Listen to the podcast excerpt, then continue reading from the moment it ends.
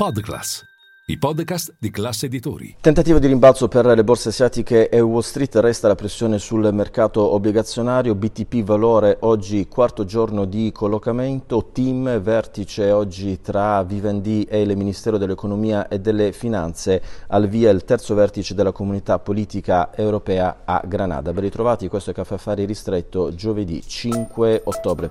Linea mercati. In anteprima, con la redazione di Class CNBC, le notizie che muovono le borse internazionali. Partiamo dai mercati, oggi è una giornata positiva per eh, tutti i listini asiatici, a partire dalle Nikkei di Tokyo. Sono ancora chiuse le borse in Cina, rimbalzo a Wall Street, ieri in particolare sul comparto tecnologico il Nasdaq è stato l'indice migliore negli eh, Stati Uniti, c'è un effetto treasury americano, ieri il decennale ha sfiorato il 5% di rendimento, adesso si sta abbassando la pressione eh, sul treasury e di conseguenza c'è un effetto anche sul mercato azionario. Focus oggi resta ancora sui titoli governativi anche in Europa, ieri BTP ha toccato anche il 5% di rendimento, siamo ai massimi da 11 anni, il Bund invece il 3%, ma anche qui, anche sui bond governativi europei c'è una fase eh, di allentamento eh, della pressione, lo spread comunque riparte poco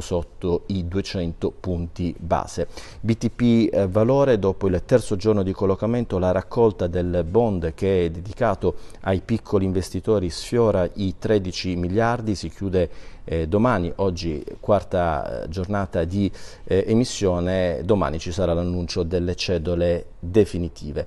Eh, team oggi a Roma il faccia a faccia tra il Ministro dell'Economia e delle Finanze Giancarlo Giorgetti e i vertici di eh, Vivendi a dieci giorni dalla deadline per la presentazione dell'offerta di eh, KKR, del fondo KKR il 15 di ottobre, il socio francese è pronto ad alzare in qualche modo le barricate sulla valutazione della eh, rete. Chiudiamo con il eh, terzo vertice della comunità politica europea, al via oggi in Spagna, a Granada, sul tavolo dei capi di Stato e di Governo c'è da un lato l'allargamento dell'Unione e dall'altro il dossier scottante sui migranti aspetto a Caffè Fare.